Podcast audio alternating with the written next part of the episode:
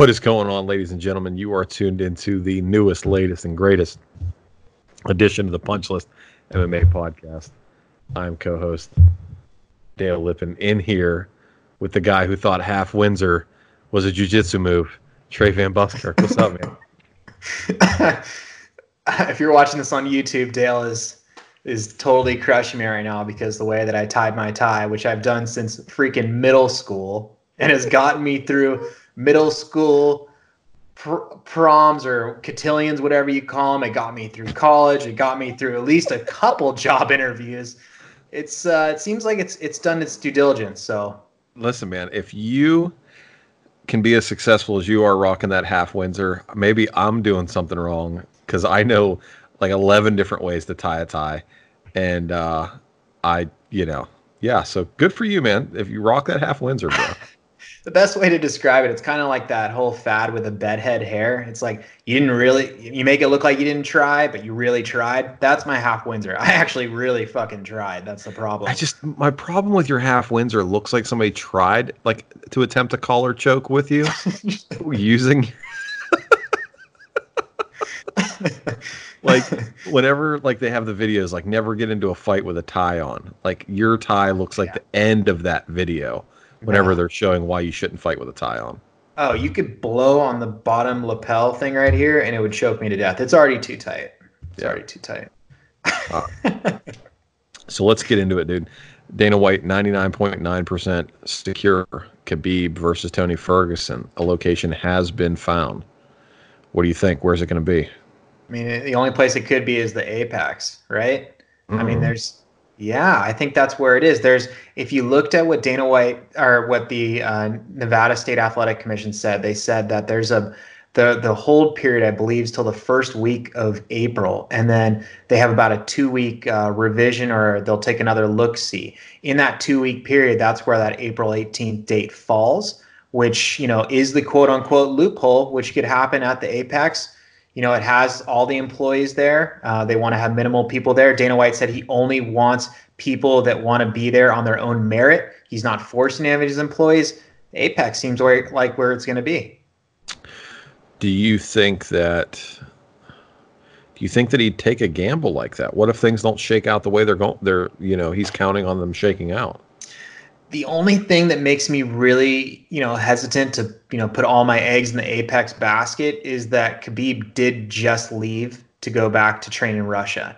And, you know, when we're talking three weeks out, that's a long flight to go from uh, AKA to uh, Russia and then back. So that's the only hesitancy I have. Outside of that, I just don't really know where else people talk to Abu Dhabi. I mean, where's your head at?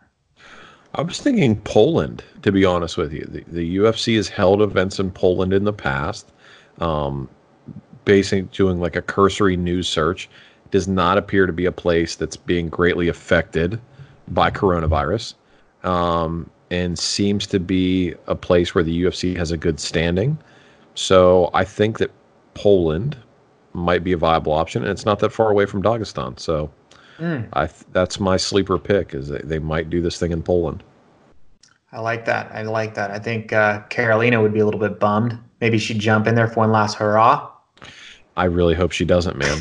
I gosh, I I for the sake of her and her future is wanting to be a you know cognizant human being and, and coherent later on into the latter half of her life. I hope that she does not. I, I really hope that we've we've seen the last of her inside the octagon. But you know, Dana's saying that's going to be a full card. Those that want to fight on it can fight on it. He's expecting if you had a fight booked, he's expecting you to show up on weight. So um, you also have to go to a country where the rest of these guys can get visas too, right? Um, which makes me believe that it's going to be European mm-hmm. because it'll have a harder or it'll have an easier time getting visas. I don't think it be I don't see it being a South America location because that's notoriously difficult um, for people to get visas to. So my guess is somewhere in Europe where they don't have to run the risk or the chance of athletic commissions backing out or changing thing last minute based upon what we're seeing in the news with the COVID nineteen. Yeah, well, I mean, it somewhat coincides with what Trump just said. Uh, was it yesterday or today that you know he hopes that people can go back to work in two weeks, be ready for Easter Sunday. Um, you know, all this kind of you know Trump and uh, Dana White are buddies, so maybe there's an insider knowledge that we just don't know about. Everyone goes back to work. We're all hunky dory. April 18th goes down. My biggest question is, will there be excuses thereafter about you know any fighter on the card about a unique training pattern, um, this you know quarantining? I, I'm just worried that there's you know no one's going to get the true fair bout. Now they should be taking it seriously, but the fair bout that's placed in front of them is going to have excuses riddled without it. I don't necessarily know that it will, though. Um, everybody that's been on the card, uh, and you and I follow just about everybody on the UFC roster on Instagram, and pers- pers- um, that's that's purposeful. Why we do that, um, so we can sort of keep ta- you know tabs on everybody. Uh, everybody that's fighting on this card has not made posts indicating that they felt like this was up in the air. Um, like they, they they felt that this fight or their fight rather could be in jeopardy. Uh, it, it leads me to believe one of two things, right? One, either they, you know, Dana White told them it's going to happen, don't worry about it, mm-hmm. um, and two, he had everybody sign like a no talk or a gag order about the event. Um, right. saying this is what we're doing. We're either going to pay you all extra money. We're going to pay you whether or not you make, you know, all you if at a minimum you can make weight we're going to pay you some, something right? Right. There's, there's, always these discretionary and locker room bonuses that nobody knows about and all these right. things or whatever. I would i wouldn't be shocked if it was one of those things where dana white you know or sean shelby or mick maynard or some of the one of these guys went and said look we're going to give you x amount of money more but you have to sign this and you can't talk about what we're doing right now. Right. I think it's one of those two one of those two things Makes a lot of sense. Um, gosh, when you when you said the whole gag order thing, it reminded me. I think the funniest thing of this whole uh, quarantining process and social distancing is I was under the impression that this was the moment that fighters that were already vocal were going to be extremely vocal. They were going to create much more drama. There's just not much to do. There's a lot to talk about.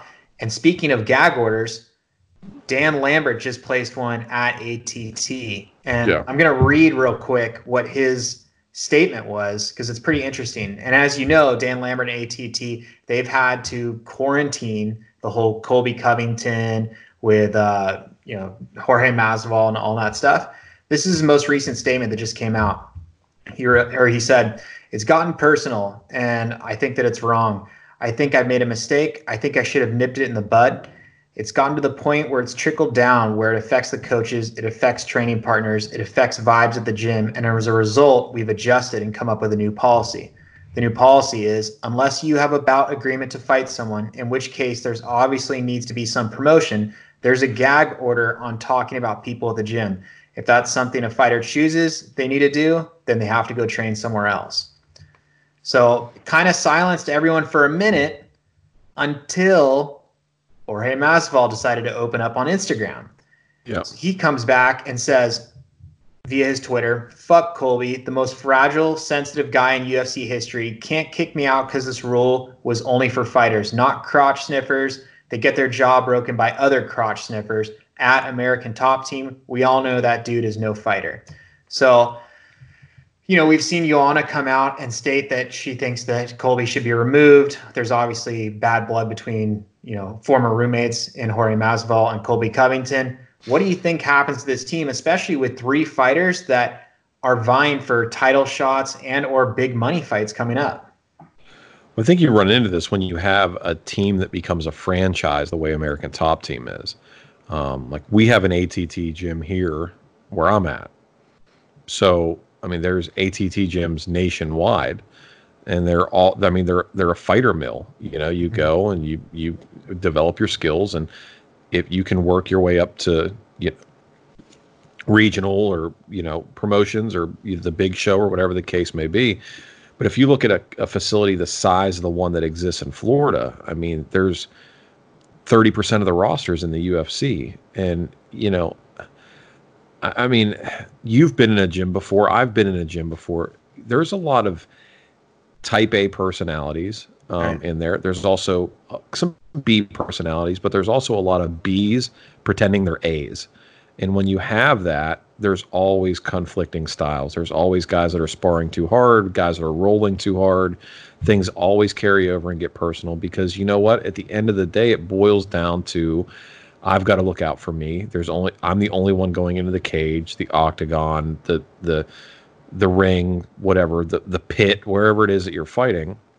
So you're in there and you're all close to weight and you're all working with each other, inevitably things are going to get personal. And you know as well as I do, just because you're working with someone or you have to be in close proximity with someone does not mean that you have to like them.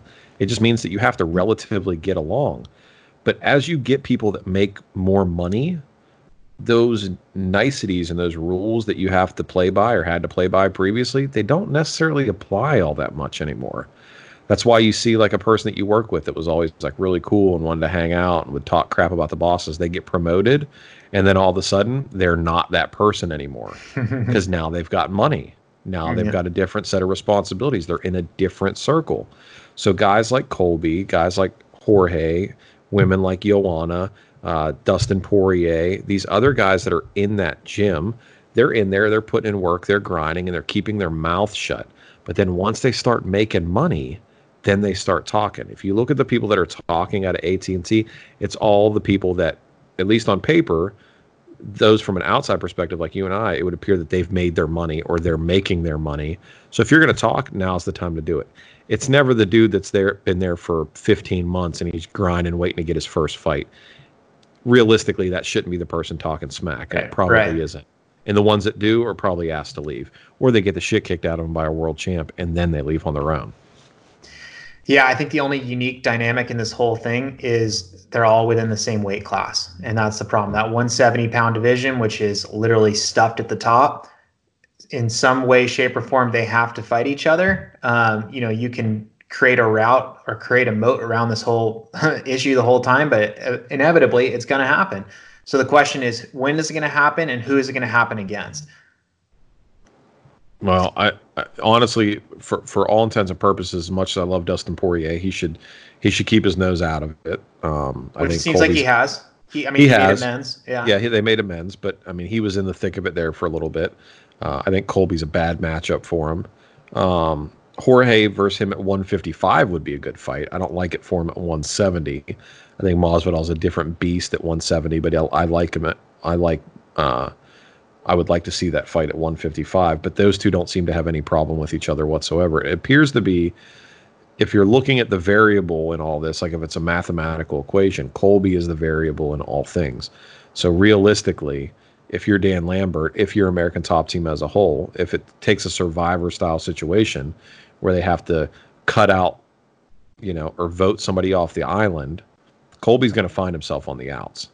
He didn't make American Top Team. It existed before him. It'll exist long after him. He's he's he's isolate. He's social distancing in the wrong way. yeah, for sure.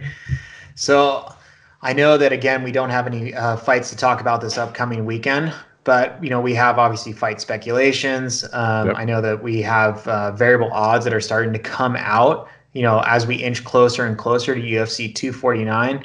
Yeah. I guess uh, looking towards this next week, what can you kind of anticipate, or what are you kind of? I mean, what would you like to kind of tell people? Like, hey, this is this is kind of the route we're taking. This is where we're going to start to make our money, and this is what we have to kind of plan and prepare for.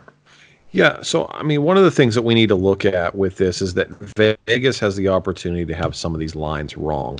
As things readjust and things come back to a level, especially once the the location's announced, a location thing is going to play a big factor.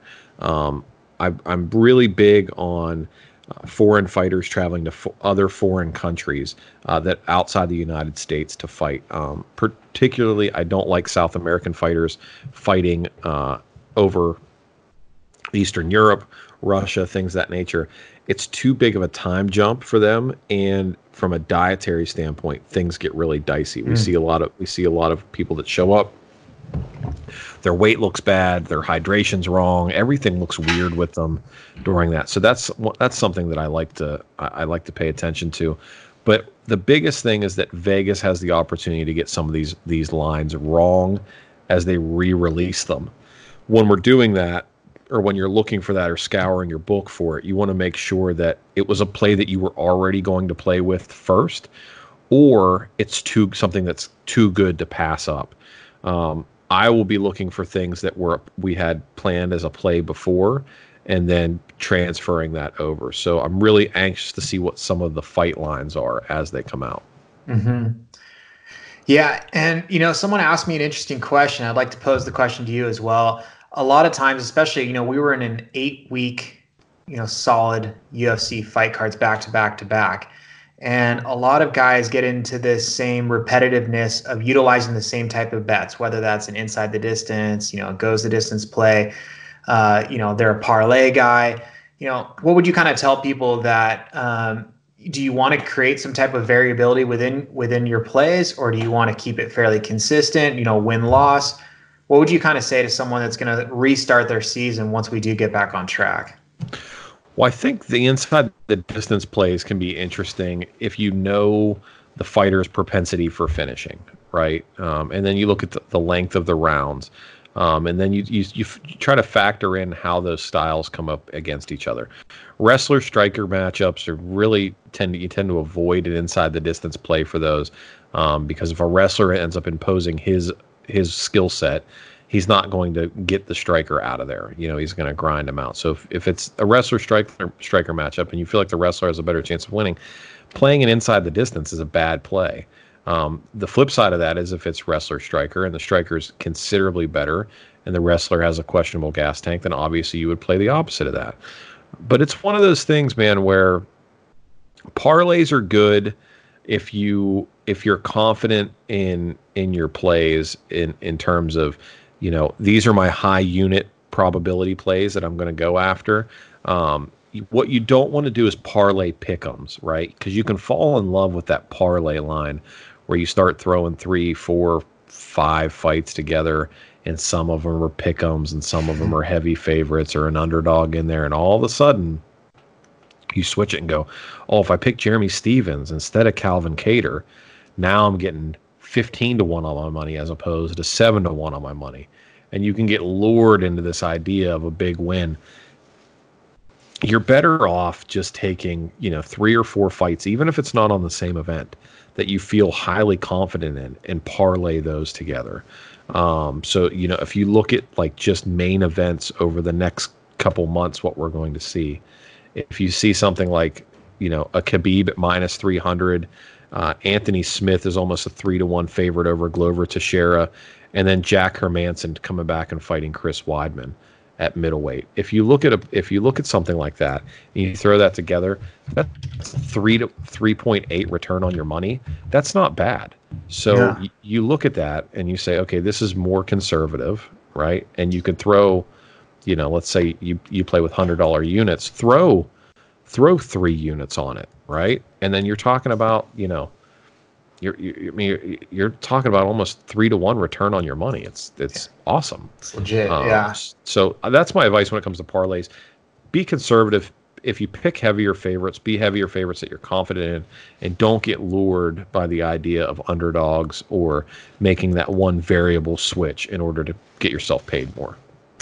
Yeah, uh, you know the layman's version of that. If it's a women's fight, just bet the over if it's a women's fight, over under on rounds, always bet the over on rounds in a women's fight. Yeah. Right. yeah. I, if you look at women's fights as a whole, they go to the dis they go distance about eight. I think it's like eighty three percent of the time.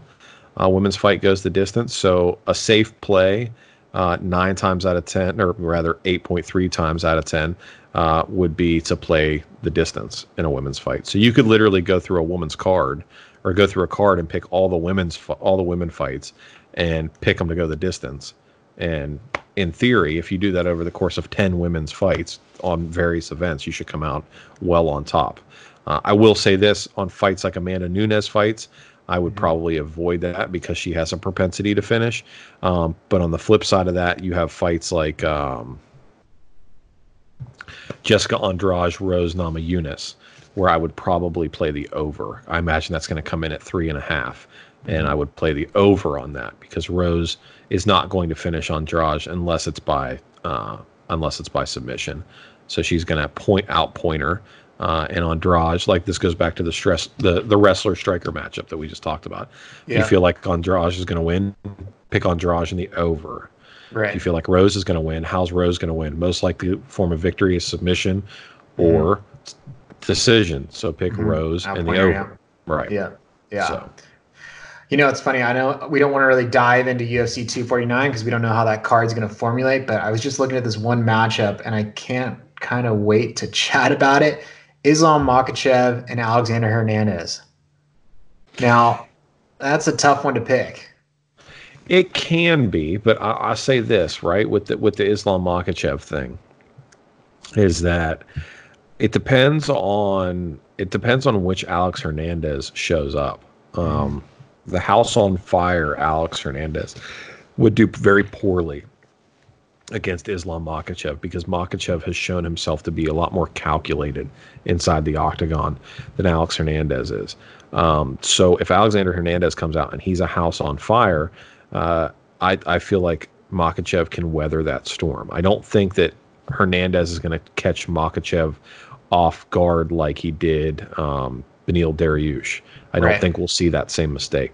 Um, I think it'd be more akin to what we saw with like the Cowboy fight, where you know uh, he he weathered the storm and he survived, and then he got the finish.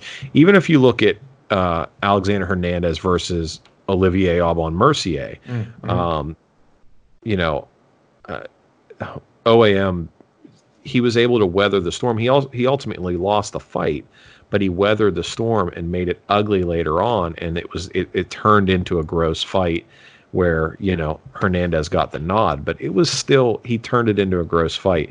Um, so I think Makhachev would be smart to weather the storm, and I think Hernandez, you know, is going to have to be a little bit more calculated. I, I I think he I don't think he should go for the finish is what I'm circling at here. I think he should try to get a decision over Makhachev. I think he has the skill set to do it mix in striking, mix in the wrestling. He's going to be the physically stronger guy.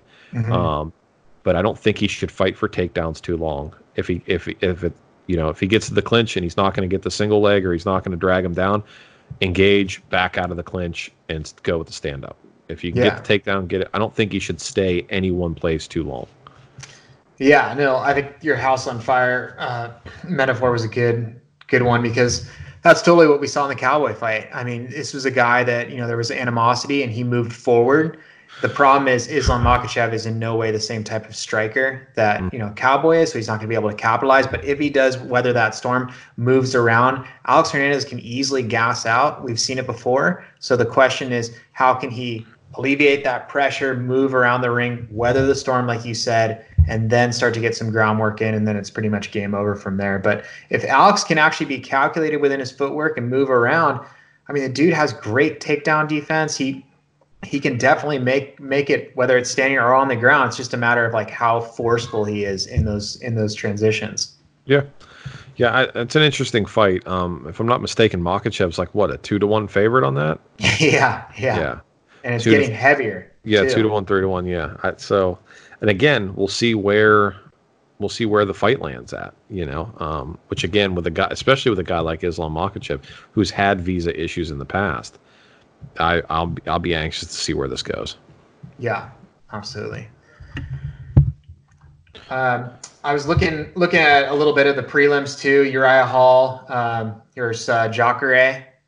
Yeah, interesting, interesting. Um, you know, at what point do you see the you know the Uriah Hall that we've always said the performance just um, he was a guy that we always looked at and he was supposed to be like a phenom like that's yeah. what he was and we you know we saw it on the Ultimate Fighter and this was the guy that we had a lot of belief in we had a lot of chips in sure. Jacare was always having his heyday but then you know we've seen the recent decline changing weight classes um, the question is who's what type of Jacare is going to show up, but then also Uriah Hall. I always feel like he's the flip of a coin. It's hard to, you know, if he's a favorite. I mean, that guy could be a dog at the end of the day.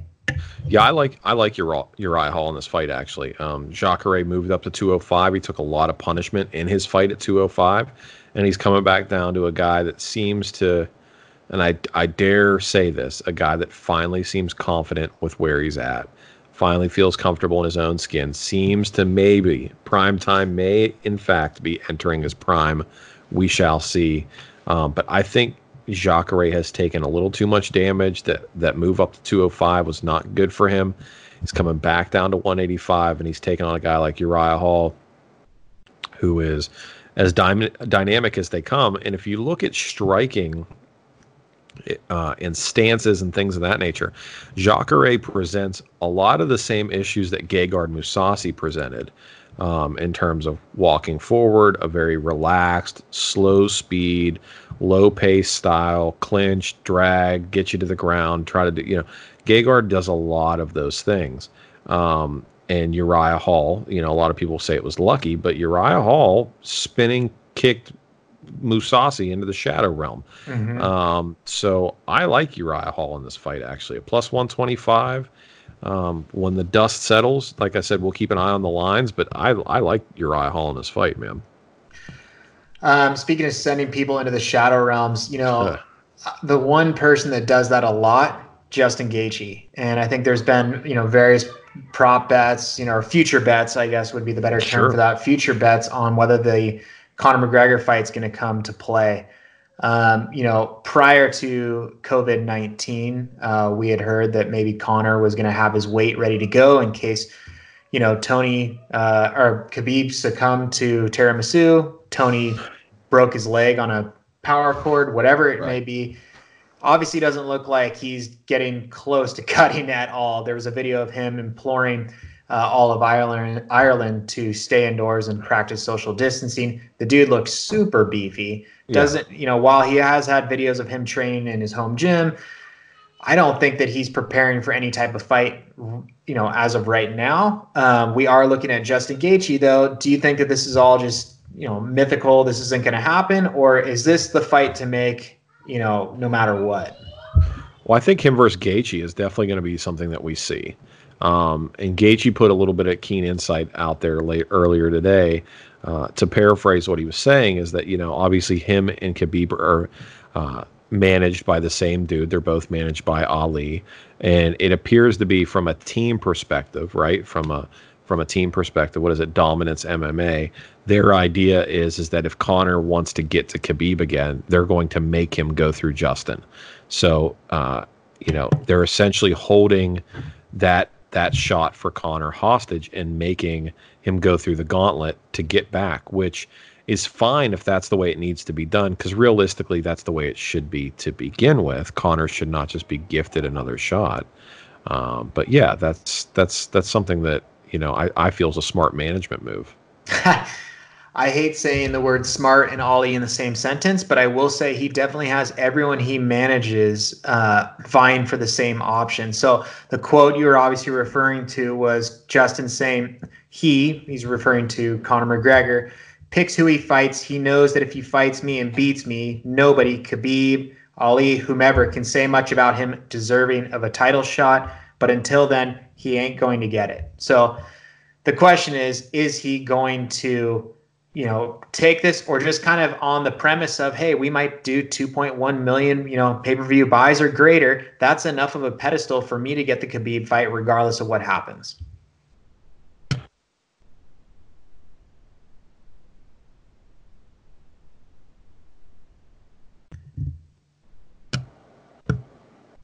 There we go. Sorry. Um, no, I, th- I think that uh, I think that you're right uh, in in some regards. To that I mean, there definitely is a selling point there. However, I think what we're going to see is is that Khabib's not motivated by money; he's motivated by legacy. So you've got that to deal with. Where where does the legacy come into play?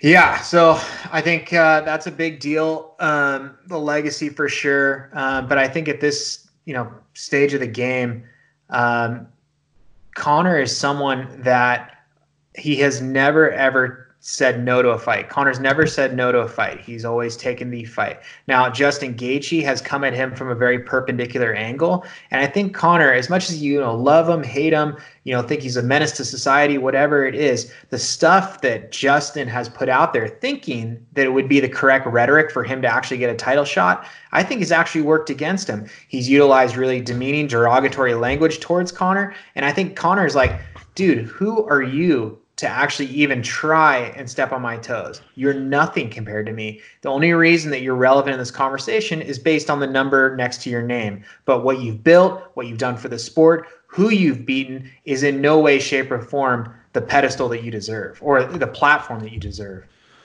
Yeah, maybe to an extent. Um, I, I will say this though: this idea that Conor fights anybody, anytime, anywhere is nonsense.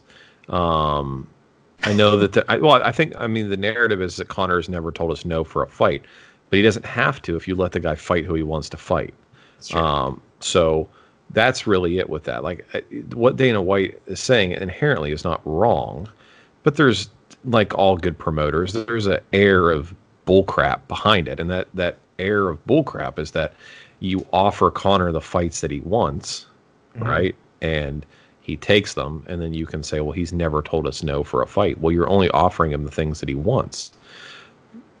You know, you'll remember infamously for the Nate Diaz fight, they offered a couple different people to him because that was a late notice fight. Right. And he chose Nate Diaz. And they called Nate, and he was what? Remember what he said? He was on the beach drinking margaritas, taking shots of tequila, and he got the call. Like that was, and he got the call because that's who Conor said he wanted to fight, not because, you know, they they said, hey, we're going to give you Nate Diaz. Nate Diaz wasn't even in the picture because he was on the beach, slamming shots at tequila. So that's there's there's a there's an air of bullcrap to that. But I'm with you there is on the flip side, though. Now let's talk about Chad Mendes for a second. Sure. So Chad Mendes was one that was a short short notice fight. Mm-hmm. He was a danger in that division at that time. Um, very conflicting style too, Conor. Uh, mm-hmm. A heavy wrestler. You know that fight. We know how that played out. Even though Conor, you know, won the fight, it was a bloody battle, and Chad definitely had his his moments. Yeah. I'm so I I mean, I think Chad's undoing in that fight, obviously, n- not to diminish the power of, of, of Conor in his shots, but I think that what we saw was more a gassing of Chad Mendes. Chad Mendes taking the fight oh, yeah. on yeah. 17 days' notice, um, being in relative shape because he goes to the gym every day, but not being in fight shape. Right. Um, and then choosing to do a weight cut so that way he'd be eligible to win the belt. Um, so being in good shape, not fight shape, weight cut, while not being in fight camp kind of deal where you like you alluded to last week with that gradual tapering and then he faded where Conor the entire time was in camp essentially a 12 week camp to, compared to a guy on an 18 day camp. Um, but i i went with Mendes in that fight prior to that because i thought well you know he's a wrestler at heart so his cardio is going to be significantly better than than conor's um, you know he's got big show experience he's got enough power to get it done. He's got and for the first two rounds that appeared to be the case. I was like oh this is great. But then what we see now is like the famous chad mendes thing is that once he starts getting hurt it's like his his life force just leaves his body man like we saw it with the alexander volkanovski fight yeah. it's just the moment he gets hurt it just everything shuts down he mentally checks out the cardio goes the technique goes and everything goes down. And it was he two two plus rounds of him beating up Conor, and then Conor tagged him a couple times with the left hand, and he was like, "Oh, I don't want to do this anymore. I'm out," and that was it. Yeah. That's not to detract from Conor's performance, but I feel like maybe that fight might have ended differently had it been full camps for both guys. Um, you know, Conor does a lot of things great. Obviously, space, timing, power. He's unparalleled in his weight you know at 145 and 155 in that in that arena but you know if you look at a guy like Justin Gaethje Gaethje was World Series of Fighting when that was a thing he was World Series of Fighting champ um, he came over to the UFC to great fanfare granted he did lose to two guys that Conor has both knocked out like you said last week mm-hmm. but if you look at the bite down on the mouthpiece and go, you're going to have to kill me to get me out of here mentality. I think that's something that we haven't seen in other people that Conor's faced. Right. Um, I think Dustin Poirier has a little bit of that grit now, but when they fought, he didn't have that grit. Um, Max Holloway obviously has that grit. They just didn't fight long enough. That was a fight that went to decision. It went when Conor was finishing everybody. That fight went to decision. Right. Um, so if Conor struggles with guys with with grit, guys that aren't going to fold despite being hurt. And and that I think that's a lot of the reason why Nate Diaz was so competitive against him is because Nate Diaz, you got to separate him from consciousness. Yeah, You, you have to. So I think that that's something that that, that Conor is going to have to deal with. I know he thinks that Justin Gaethje may not be deserving of the fight, like you said, but regardless, the number is by his name, and they're gonna. Mm-hmm. It, it appears that Ali and Khabib and and Justin sitting, you know, as this triune atop of the lightweight division. They're yep. This is the one time where it looks like Dana White's getting bullied a little bit. Oh yeah, for sure. You know, it's if anything, I think it's a huge, huge blessing for Justin to have this time off. Um, I think that when you have, like you said, that kind of killer be killed mentality, and you try and go out on your shield and you bite down on your mouthpiece and you just move forward, the amount of you know trauma that he's taken, you know, people can make fun all day of like his CTE CTE esque antics and how he conducts himself and slurring his speech this break that he's getting, whether he's going to get a Conor fight or he's just going to get leapfrogged, is probably the best thing for his career, uh, longevity wise. Yeah, he definitely needs to come out and approach this fight with Conor the way he did with the Cowboy fight, where he actually utilized his head mm-hmm. or head movement rather, executed some leg kicks, and took a more movement based approach.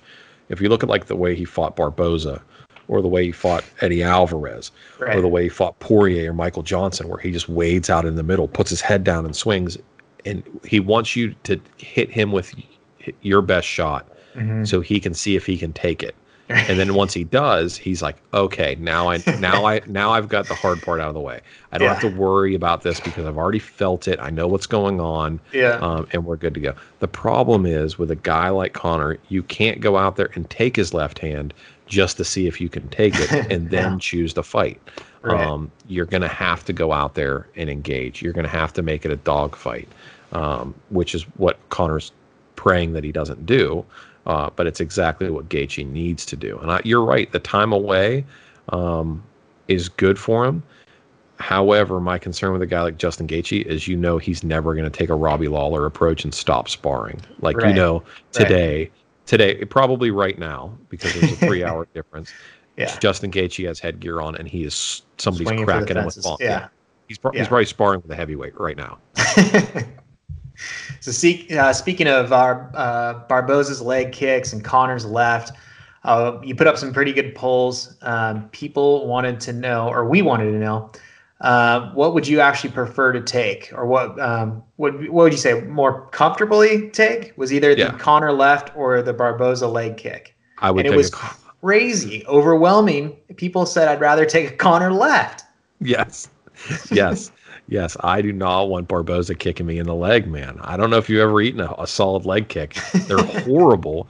And then if you eat one from a guy like Edson Barboza, I can't even imagine. At least with a Conor left depending on where he hits you and how.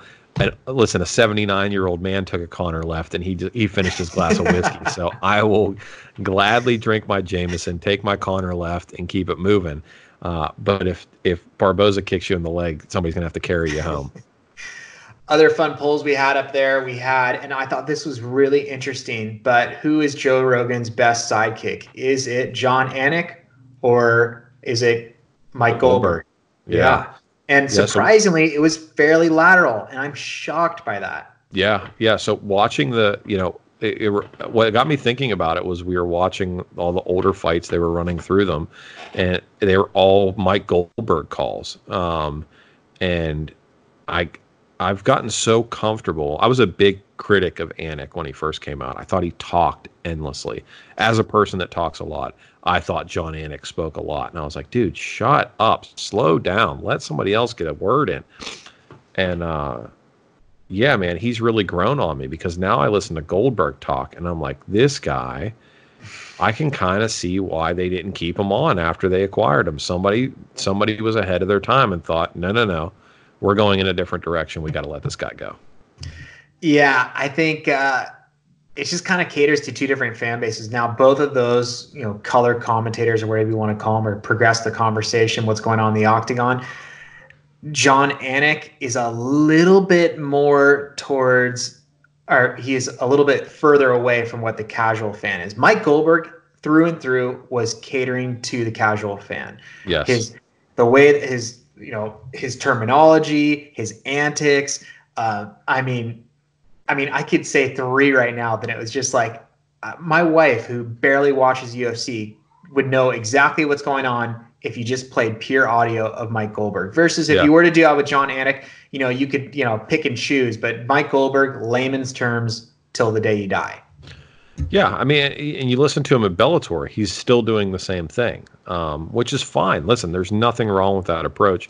Uh, the just bleed commentary, if you will, is amazing. I love it. Um, and if you want a, a mix between the two, I think Michael Chav- Schiavello is a great because the voice himself is like a mix between Jon Anik and Mike Goldberg. I love Schiavello.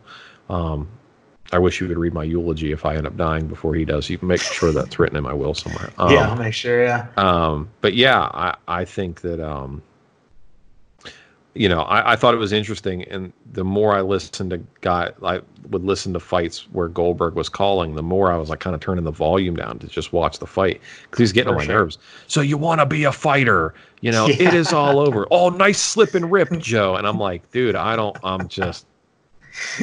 I was over it. I was over it. Anik, Anik has won me over, man. One of the, my vote Oh, was on, on the 100%. Anik side. Yeah, That's why I was shocked it was so lateral. yeah.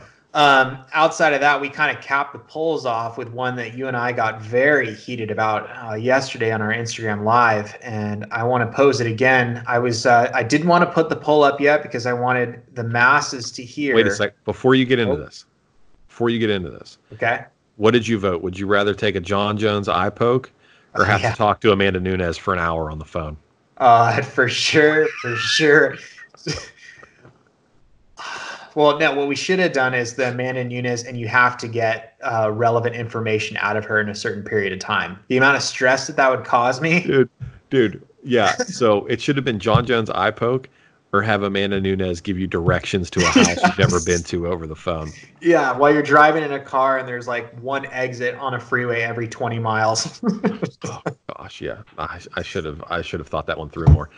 Yeah. yeah, I But take it, those people would like sure. yeah, most people pick the eye poke, That which is hilarious that nobody wants to talk to Amanda Nunes. All right, so go ahead and hit me with your go ahead and hit me with your your poll. so the most controversial one, obviously, was when we di- we dove into what's your quarantine type candy, what's your favorite. True. Broad array of answers, um, all very delicious, if I may Yes. say so myself. Yes. From Reese's Pieces to Reese's Peanut Butter Cups to Snickers. You know, some people said, "Fuck the candy, I just need a shot of Jaeger." Yeah. Uh, it, it got pretty crazy, but you, sir, uh, inserted yourself and you know made the masses uh, known that your favorite candy is. I'm not even going to say it because it was disgusting. But your favorite candy was a peppermint patty. It's not my favorite candy. I think Reese's peanut butter cups are the best candy on the planet Earth. However, I believe that York peppermint patties Peppermint are and. York peppermint patties and Junior Mints are some of the greatest candies known to mankind. I stand by this, especially when it comes to movie candies. Junior Mints, it gets no better. Okay, so you're making fun of my tie, my half Windsor that I had here. I will tell you this: I would tie this tie in middle school, and I would eat like three of those peppermint patties as a breath mint because that's what that candy is. It They're is delicious. a breath mint. They're no, it's a breath mint. It's it's literally. I'll say it again.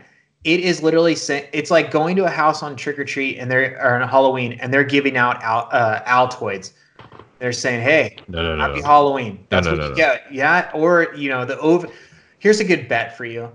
Over under on the people that have the peppermint patties just, you know, in that glass jar, ne- you know, in their living room.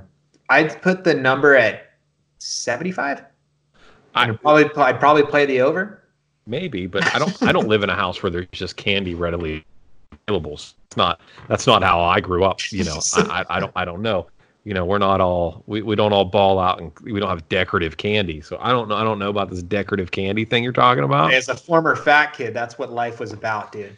Right. Arms distance, there's always a peppermint patty. Right. Or, I'm sorry, not a peppermint, a Snickers bar. Right. Um, no. So I look, man. I, I look at it like this. I think dark chocolate and mint is a great combination. I like milk. The junior mints are a little bit tougher because it's like a milk chocolate and mint, but dark chocolate, like dark cocoa, and mint is hard to beat. All right. Well, we will put up a poll and we will see if anyone thinks that this is a true candy or it is a breath mint. The good thing is, um, as we get closer and closer to fights, we can start to put together what our menus are going to be. It's always fun to have fight night with your friends. Make sure you got everything, whether it's booze or food or candy. Um, but besides that, you know, Dale and I, as we get closer and closer, as lines start to change, as we've seen like crazy, just not knowing what's going to happen with this card, we're excited to help pull together for you guys what's going to be a really good betting program for these upcoming cards. I know we're all in a waiting period here, but in this time of waiting is obviously a time of great preparation. That's something we're all about right now. Yeah, no, I would agree. I mean, preparation is key. Um, and one of the things that you have to deal with when preparing, especially when it comes to getting the food, uh, you know, you can obviously save quite a bit of money by going to stayclassymeats.com and using our promo code, which is FIST, and you can save 10% uh, on everything when you do that. But yeah, I mean, preparation is key, and like I said, it's going to be one of those things where the upcoming weeks, you're absolutely right. We're gonna we're gonna put together a fantastic card for UFC 249 for everybody, but it's gonna, you know, keep an eye on a book or on your book and if it's one of those things where you see a line that you're un, you're unsure of, um, you got to let. it's freaking dog, man. Um, if you see a line that you you know you feel like you want to jump all over, message us, shoot us a DM on Instagram real quick, and you know happy to help out anybody that sees something crazy or wonky because I'm telling you the mistakes will be out there. They mm-hmm. will be out there. Yeah. So and if you take advantage of our plays, hopefully one day you can live in a world where you can own a pint sized dog and stroll around in a carriage like Dale does. Yes, that's true. That's true. Although we don't have a carriage, uh, but she is absolutely pint sized. And she whines nonstop. This was a unique uh, addition to our family. Uh, she is not the most um, congenial creature that we've ever uh, introduced to our house. So, as you as as you can hear, yeah, uh, I've already had enough. So yeah, on that note, yeah, no, I'm with you. Um, but I will say this: you got plenty of time if you're sitting in quarantine, if you're doing self uh, practicing social distancing, uh, doing self isolation. Now is a good time to take care of yourself more than anything else. Uh, and the mail hasn't stopped delivering yet. So if you go to manscaped.com, use our promo code. If you use our promo code, which is punch, you can save 20% off your entire order and get free shipping. But yeah, you got plenty of time. You're just sitting in the house. You're spending plenty of time in the bathroom anyway. Um, go ahead and get you know get yourself a lawnmower 3.0 and you know trim that thing up a little bit, man. At least if you're going to come out of the apocalypse, at least come out not looking like a caveman. Trim that trim that bad boy up. Yeah, for sure. We talked about this. Like, guys, this is the moments, you know, get your workouts in. You know, while you can't bet on sports, bet on your health. But hey, bet on your health also means, you know, bet on your looks. So you got to look good, shave it down, wear a crown. Right. Yeah. I mean, look, we, we can't. Manscaped can't do anything for your face, but it can. It can help you out with the rest. So if your face is, if your face is funked up, we can't do anything about that. But you can at least make the rest of your body look good. So take care of yourself, eat well, and uh, trim the pubes, man. Uh, last sign off uh, for all those listening. Make sure to check us out on all our social channels, Punchlist MMA. Um, we're on Twitter, Facebook, and Instagram. We keep our polls up, and then, like Dale said, make sure to message us if you have any questions about, you know, upcoming bets or just strategies in general, or just like really, really basic. Hey, en- entry to uh, Gambling 101 um, in all things mixed martial arts. We're here for you. Uh, thanks, guys, and uh, cheers to you, Dale. Yeah, man. Cheers, buddy.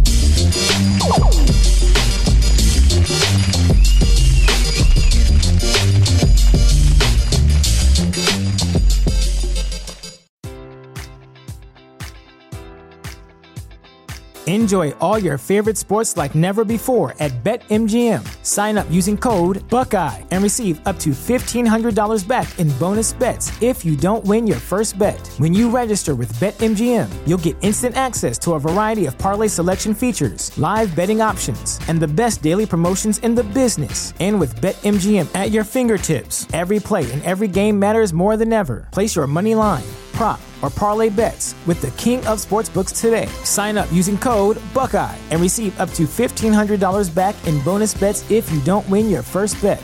BetMGM and GameSense remind you to play responsibly. 21 plus and present in Ohio, subject to eligibility requirements. Rewards are non-withdrawable bonus bets that expire in seven days. Gambling problem? Call 1-800-GAMBLER. In partnership with MGM Northfield Park.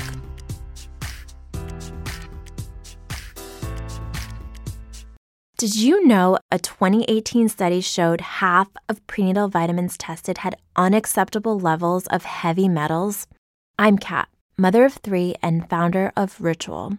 When I was four months pregnant, I couldn't find a prenatal I could trust, so I created my own. Ours is made traceable, third party tested for heavy metals, and recently earned the Purity Award from the Clean Label Project. But don't just take my word for it. Get 25% off at ritual.com slash podcast.